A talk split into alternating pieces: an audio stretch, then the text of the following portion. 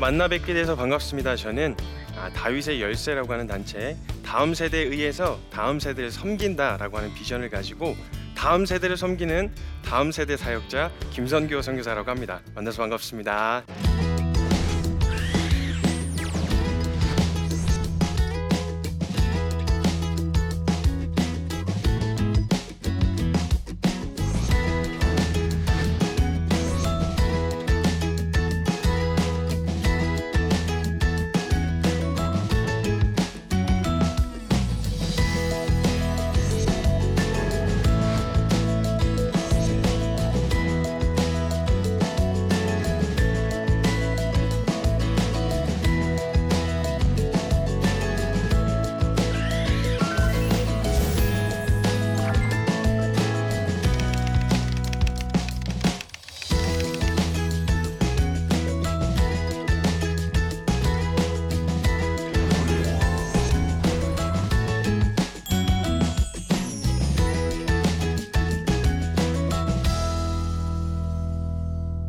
오늘의 말씀의 주제는 믿음은 분투다라고 하는 주제로 함께 나눌 텐데요.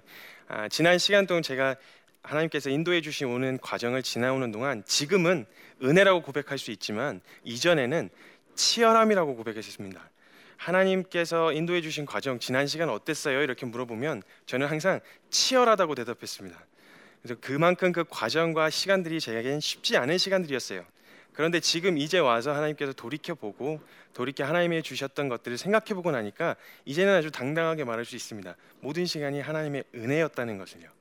그래서 저는 오늘 하나님께서 은혜로 붙들어 주셨던 제 삶의 이야기를 잠시 함께 나눠 볼까 합니다.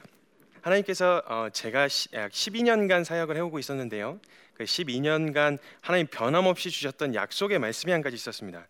그 로마서 11장 29절의 말씀에 하나님의 은사와 부르심에는 후회하심이 없느니라. 네, 하나님께서 헌신하고 지금까지 달려오면서 하나님께서 12년째 주시는 말씀이에요. 하나님 하나님께서 직접 저에게 주시기도 하셨지만 저는 이 말씀을 12년째 붙들고 있었습니다. 왜냐하면 이 말씀 속에 담겨 있는 의미를 알고 나니까요. 이 말씀을 붙들 수밖에 없겠더라고요.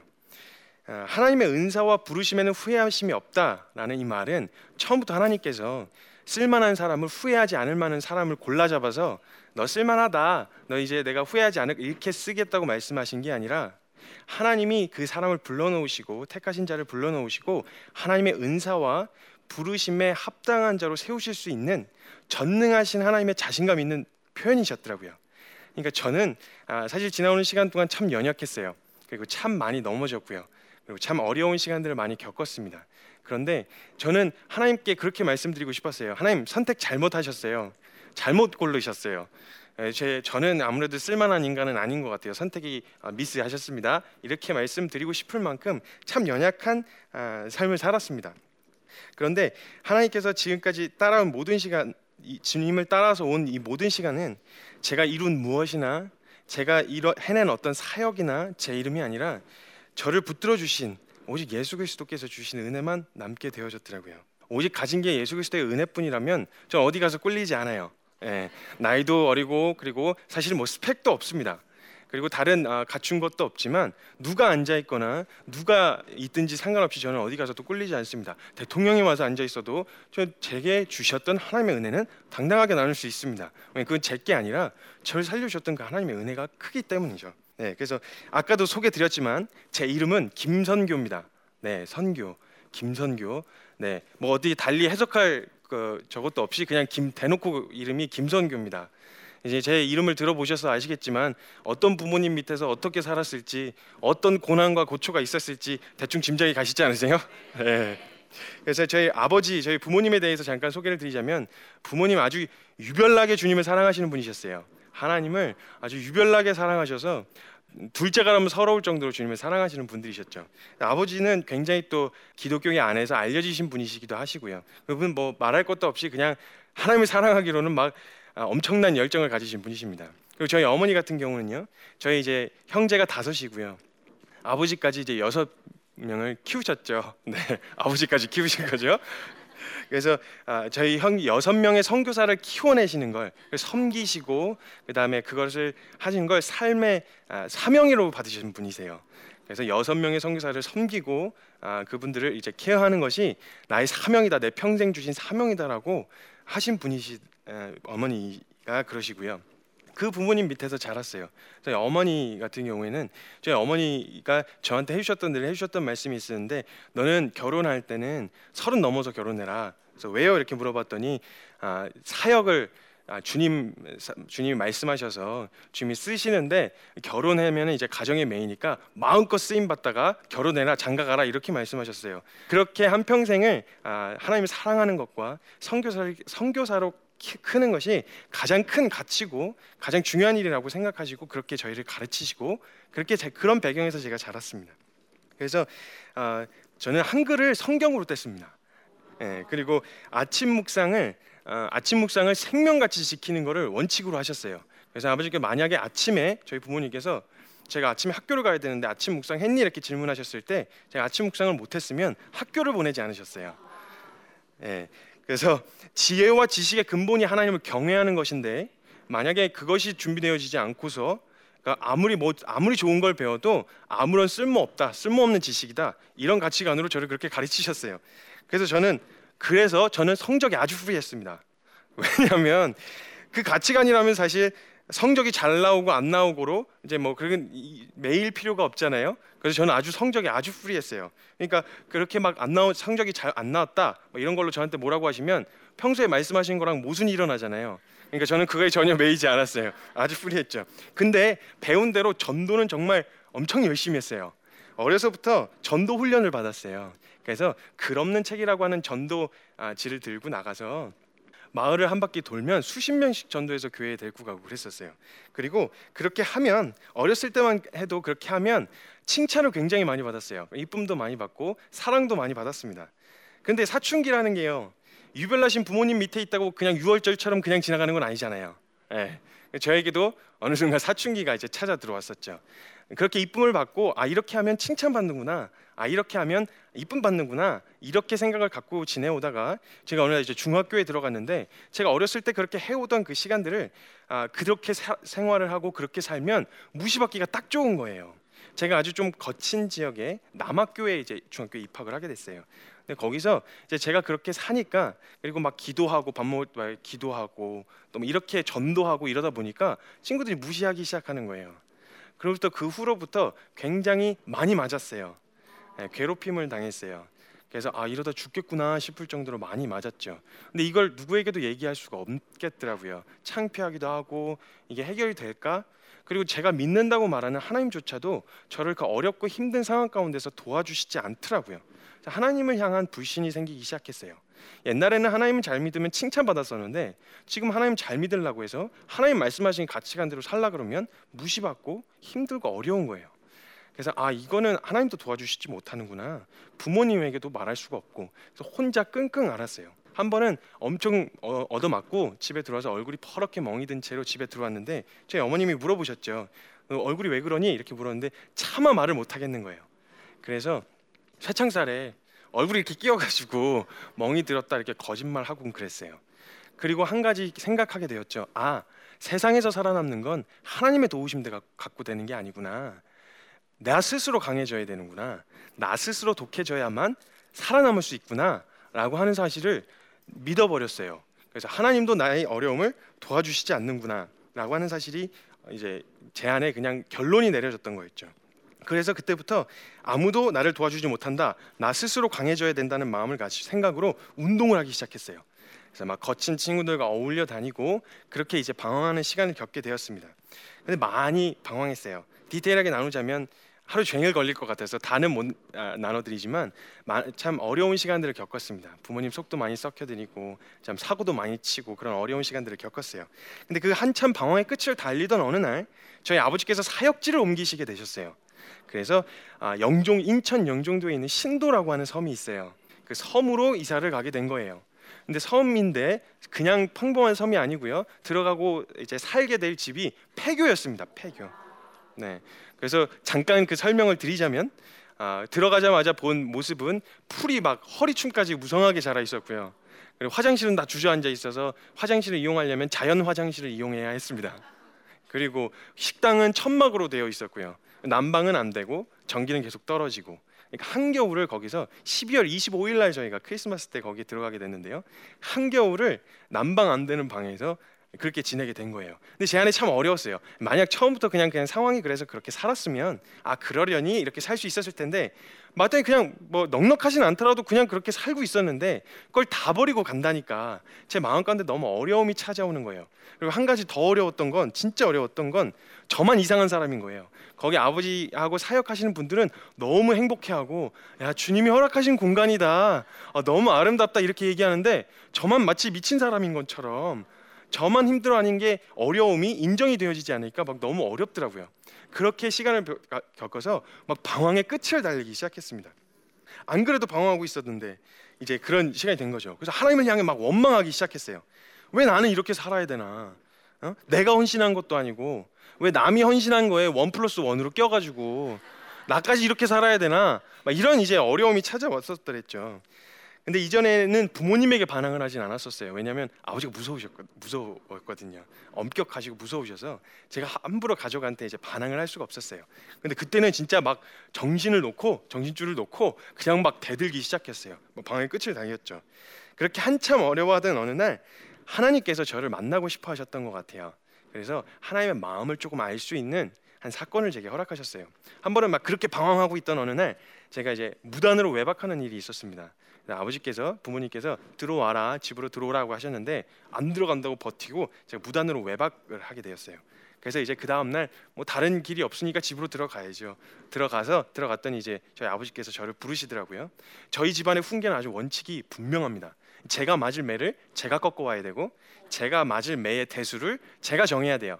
이의 취지는요. 네 죄를 네가 알렸다. 뭐 이런 취지죠. 예. 너가 이게 뭘 잘못했는지 너가 스스로 알아야 된다. 왜 이만큼 맞는지 너 죄를 알, 아야 된다. 뭐 이런 취지로 이제 그렇게 원칙을 정하셨어요. 그래서 막 그냥 이렇게 때리지 않으시고 뭘 잘못했는지 자박자박 돼서 그 열대를 맞으면 열대 맞은 게 억울하지 않도록 미리 다 그렇게 얘기를 해놓으셨어요.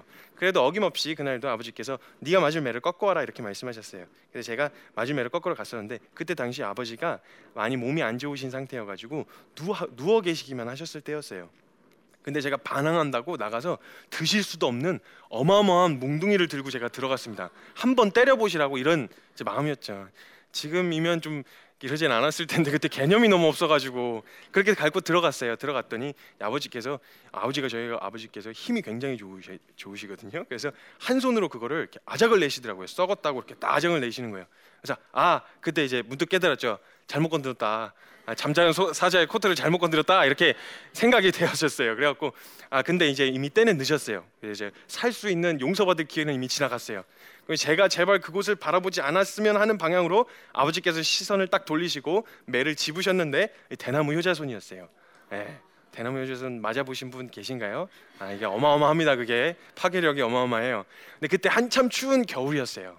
그래서 아버지께서 저에게 이렇게 얘기하셨어요. 종아리를 걷어 이렇게 말씀하셨는데 방이 너무 추우니까 되게 살벌하게 말씀하셨어요. 난로에 가서 종아리를 대표와 어, 터지니까 마르면 터진다고 난로에 가서 종아리를 대표오라고 그러신 거예요.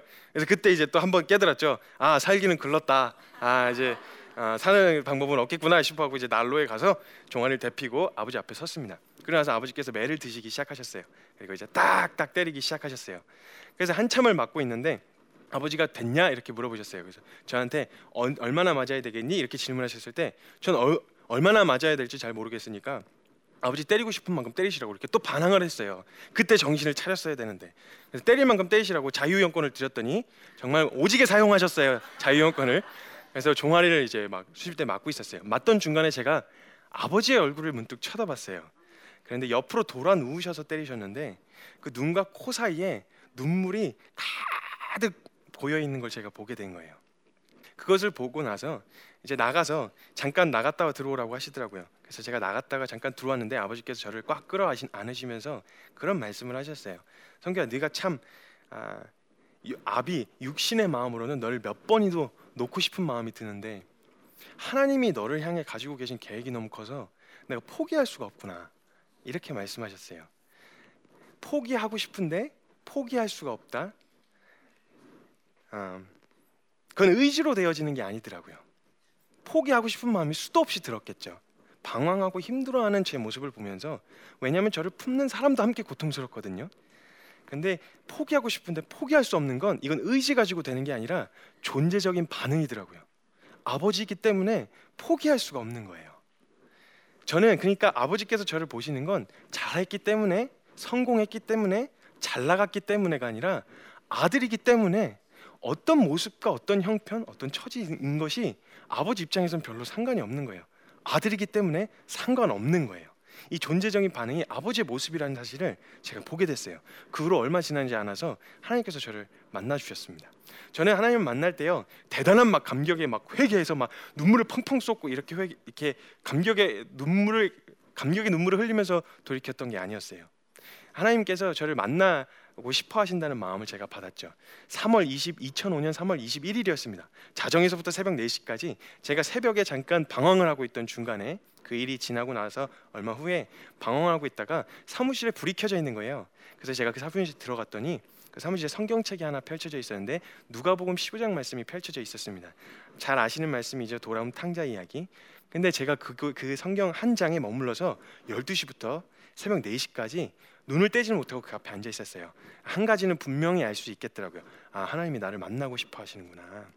그 사실을 깨닫고 나서 그 후로 바로 삶을 돌이키고 그 이제 아, 하나님 앞에 하나님을 만나는 그런 시간이 되었습니다. 그래서 지금까지도 3월 21일 자정에서 새벽 4시까지는 저 만나 주신 하나님 기념하면서 혼자 예배를 드리고 있어요.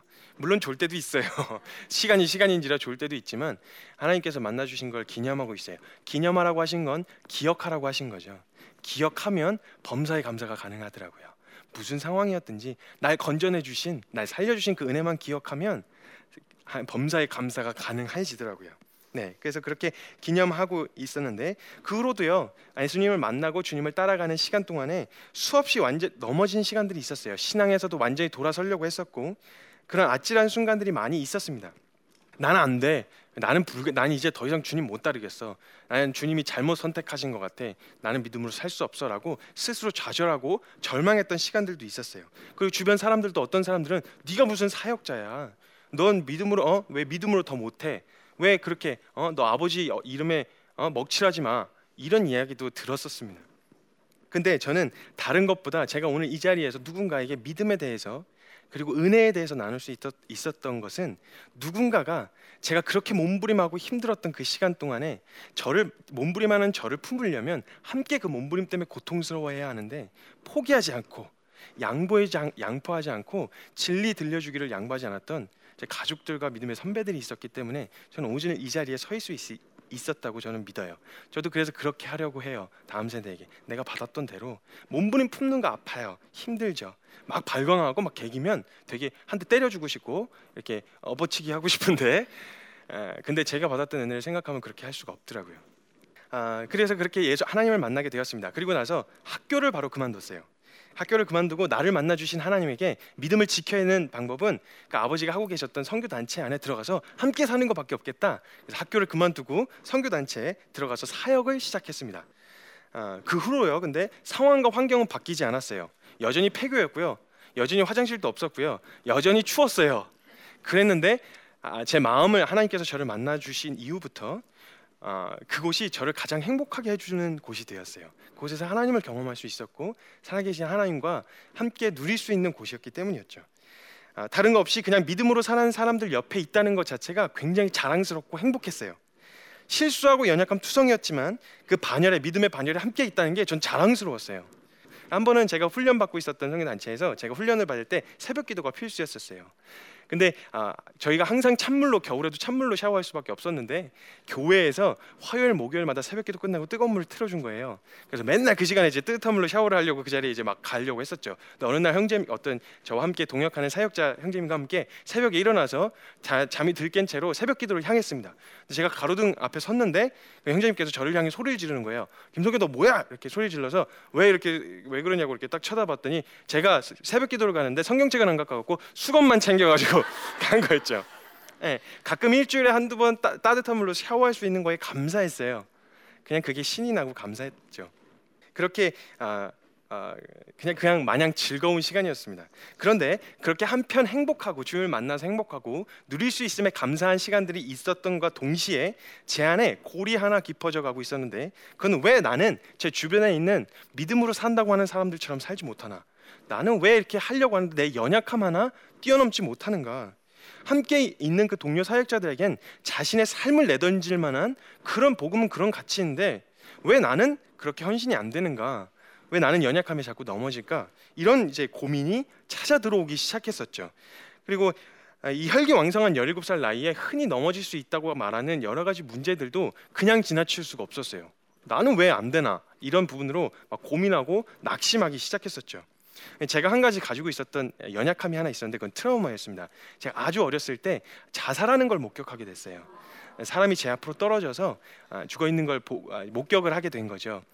그 이후로부터 좀 부끄러운 얘기지만 문을 닫으면 잠을 잘 수가 없었어요. 불을 끄거나 문을 닫으면 잠을 잘 수가 없고 제가 그 이후로도 이제 아 이제 그런 두려움에 사로잡혀 있었습니다. 그래서 진짜 부끄럽지만 중학생이 될 때까지도 화장실에 문을 닫고 볼일을 보지 못했었어요. 근데 이 문제가 해결이 되지 않고 분명히 하나님 만났고 믿음으로 산다고 하는데 이 문제가 해결이 안 되는 거예요.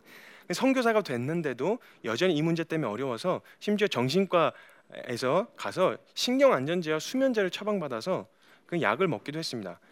그래서 그런 이제 어려운 시간도 있어서 결국 아, 이 부분 때문에 제 공동체에서 나오게 되었어요. 공동체 하는 거의 장점은요. 자, 공동체라고 하는 장점은 아, 연약함을 숨길 수가 없다는 거예요. 하나님께서 이 연약함을 해결해 주시려고 주님의 은혜로 해결해 주시기 위해서 연약함을 드러내셨어요. 그리고 결국 공동체에서 나오게 되었고요. 물론 아직까지 교제하면 잘 지내고 있어요. 근데 그리고 다시 한번 아, 일어나고 또 한번 노력해 보려고 애를 쓰다가 넘어지기를 수십 번, 수백 번, 수천 번을 그렇게 넘어졌어요. 그리고 결국은 신앙에서 완전히 돌아서려고 마음을 먹었습니다. 아 나는 더 이상 안 되겠구나. 나는 안 될 놈인갑다. 이렇게 결론을 내리고 신앙에서 돌아서서 세상 어딘가에서 그냥 그냥 그렇게 살아야겠다라고 마음을 돌이키고 나가려고 했어요. 그래서 짐을 싸고 문턱을 넘으려고 하는데 문턱을 못 넘겠는 거예요. 아 앞으로 더 믿음으로 살아갈 자신도 없는데 그렇다고 이 복음 들어놓고 하나님 만나고 하나님 못, 들, 못 들었던 것처럼 안 만난 것처럼 살 자신이 없더라고요. 그 문턱에서 캐리어를 들고 서서 한참을 울었어요. 나가지도 못하겠고 그렇다고 회개해서 돌이켜서 주님을 따르지도 못하겠고 가룟 유다의 마음이 이해가 되더라고요. 그 가룟 유다가 예수님 팔아먹고 은 30 가지고 나가서 세상에서 잘 살면 되잖아요. 근데 그것도 못 하겠는 거예요. 근데 예수님 부활하실 때 돌이켜서 예수님을 쫓겠다고 회개할 회개하지도 못하겠는 거예요. 이러지도 저러지도 못하다가 결국 목을 매서 자신을 그냥 목을 매서 내 던졌었던 것처럼 저도 목을 맸었습니다. 스스로 목을 매려고 난 세상에서 이렇게도 못 살겠다. 근데 주님을 따르지도 못하겠다. 이 결론을 내리고 나무에다 줄을 가져가서 목을 맸어요. 근데 발견이 돼서 살 수가 있었어요. 얼마나 비참한지 아세요? 그 비참함. 존경받는 선교사의 아들이 선교사로 섬기다가 복음 다 들어놓고 하나님 만났다고 다 얘기했는데 자살하다 자살 미수로 끝났다. 얼마나 비참해요. 저 비참했어요. 다시 일어날 수가 없었어요. 나는 이건 그렇다고 이러지도 못하는 막 어떻게 해야 될지를 잘 모르겠더라고요. 그러니 정말 그러면서 제 안에 고민이 찾아졌어요. 나 정말 10년간 고민하고 주님 한번 따라보겠다고 믿음 한번 써보겠다고 지내왔었던 지난 10년이 다 헛된 거야? 아무것도 아니었나? 정말 아무것도 아니야? 이런 고민과 부, 이제 분한 마음이 찾아 들어왔어요. 정말 무의미한지 그러면 한번 보자. 그렇게 치열했고 그렇게 어려웠었던 그 시간들 정말 헛된 거였는지 한번 돌아보 돌아나 보자. 죽더라도 그거나 보고 죽자. 억울해서 못 죽겠으니까 그거라도 보고 죽자 하고 10년간 제가 어렸을 때부터 묵상을 생명처럼 지키라고 하셨잖아요. 그래서 전부 다 기록해 놨었거든요. 그 10년 묵은 묵상 노트들 전부 다 끄집어냈습니다. 끄집어내서 묵상 노트들 정리 일기들을 정리하기 시작했어요. 그렇게 어려웠을 때 주님이 어떻게 말씀하셨는지 그들 정리하기 시작했는데 근데 한 가지 주, 놀랍게도 정리해 가면 갈수록 분명하게 알 수 있었던 건 제가 힘들 때나 어려울 때나 절망이라고 말했을 때나 하나님 어디 계시냐고 말했을 때 그때에도 하나님이 저에게 말씀하고 계셨더라고요. 하나님께서 못 그토록 못나고 부족한 나를 포기하지 않으시고 하나님의 말씀에 오고 계셨다는 사실을 발견하게 된 거예요. 이게 얼마나 다시 일어날 힘이 생기게 되었던 거예요. 나의 연약함, 나의 부족함에 집중해 있느라 말씀하신 하나님을 주목을 못 했었는데 보지 못했었는데 이거 다 내려놓고 그래 연약하고 부족한 거 사실이야 나도 알아 일단 내려놓고 그럼 그런 나를 하나님 뭐라고 말씀하시는지 한번 들어보자 이렇게 주님을 주목하기 시작하니까 하나님이 저에게 행하셨던 일들이 보이기 시작한 거예요 모든 것이 은혜였어요 절망이라고 말했던 순간 부족했다고 말했던 모든 순간이 전부 은혜였더라고요 저의 부족함과 연약함을 통해서 하나님은 제게 하고 싶으셨던 말씀을 계속 하고 계셨어요. 앞으로의 시간들도 마찬가지일 것 같아요. 앞으로의 시간들이 제 앞에 펼쳐진 시간들이 지난 시간들처럼 어렵고 똑같이 어려운 힘든 시간들이 온다 해도 전 다시 도망치지 않으려고요. 아, 왜냐하면 그때 절망스럽고 힘들었던 그 시간에 제게 주셨던 은혜가 넘쳤거든요. 아버지께서 한번 이런 말씀을 해주셨어요. 한 번 절망 가운데서 은혜를 발견한 사람은 다시는 절망을 두려워하지 않는다. 절망이 올 수도 있어요. 우리를 낙심하게 만드는 거, 힘들고 어렵게 만드는 거 올 수 있어요. 그게 어렵지 않다는 말도 아니고 눈물이 안 난다는 말도 아니에요. 근데 그 가운데서 한 번 은혜를 발견한 사람은 다신 절망을 두려워하지 않는다. 전 절망 두려워하지 않아요. 그걸 아프지 않는다는 말도 아니에요. 그러나 그 절망 가운데 주신 하나님의 은혜가 어떤지 경험해 봤기 때문에 절망이 온다 해도 전 뒤돌아설 생각이 눈꼽만치도 없습니다. 그래서 저는 오늘 은혜를 끼치는 사람이 아니라 그냥 은혜를 끼치려고 하는 사람이 아니라 저는 은혜 입은 자로 자리에 섰어요.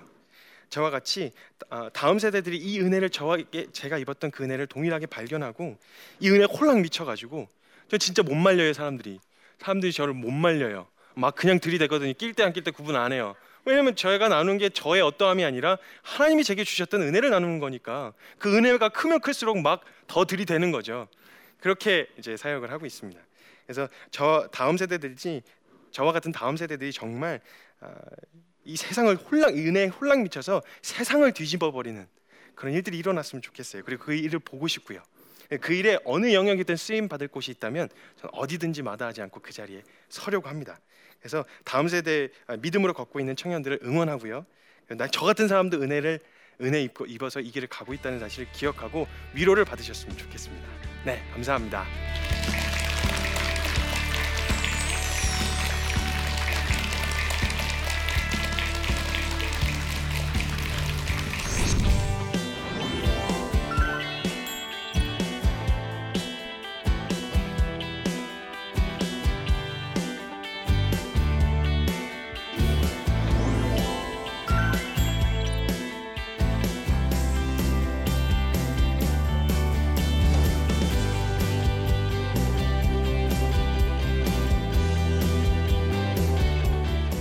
저는요 오늘 이 시간에 가장 망하지 않는 길, 절대 망하지 않는 게 아니 망할 수 없는 길, 그 가장 안전한 길 위로 여러분을 초대하려고 합니다. 우리 인생에 실패라는 게 존재하지 않아요. 그리스도인에게는요 실패란 단어가 어울리지 않습니다. 아, 제게는 실패도 없었고 성공도 없었습니다. 다만 때에 따라 주시는 은혜만 있었을 뿐이었어요. 사람들이 나와 사람들이 정해놓은 어떤 성공의 기준에다가 자신을 끼워 맞추려고 죽을 똥살똥 애를 써요. 혹시 내가 맞이하고 있는 이 절망스러운 상황, 절망, 낙심하게 만들고 나를 힘들게 하고 어렵게 하는 이 관계를 해결해줄, 도와줄 절대적인 존재가 필요했던 건 아니었나?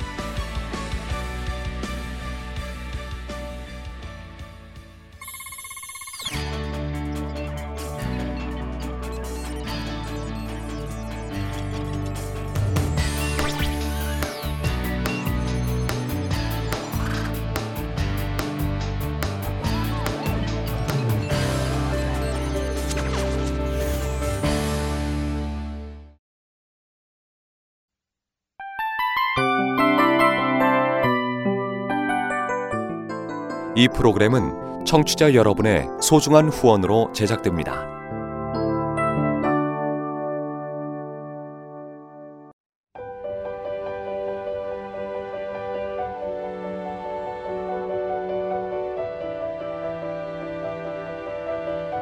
세상에는 수많은 교회들이 있지만 더 깊이 있는 말씀 강해를 찾기 위해 크기로만 교회를 선정하지 않습니다.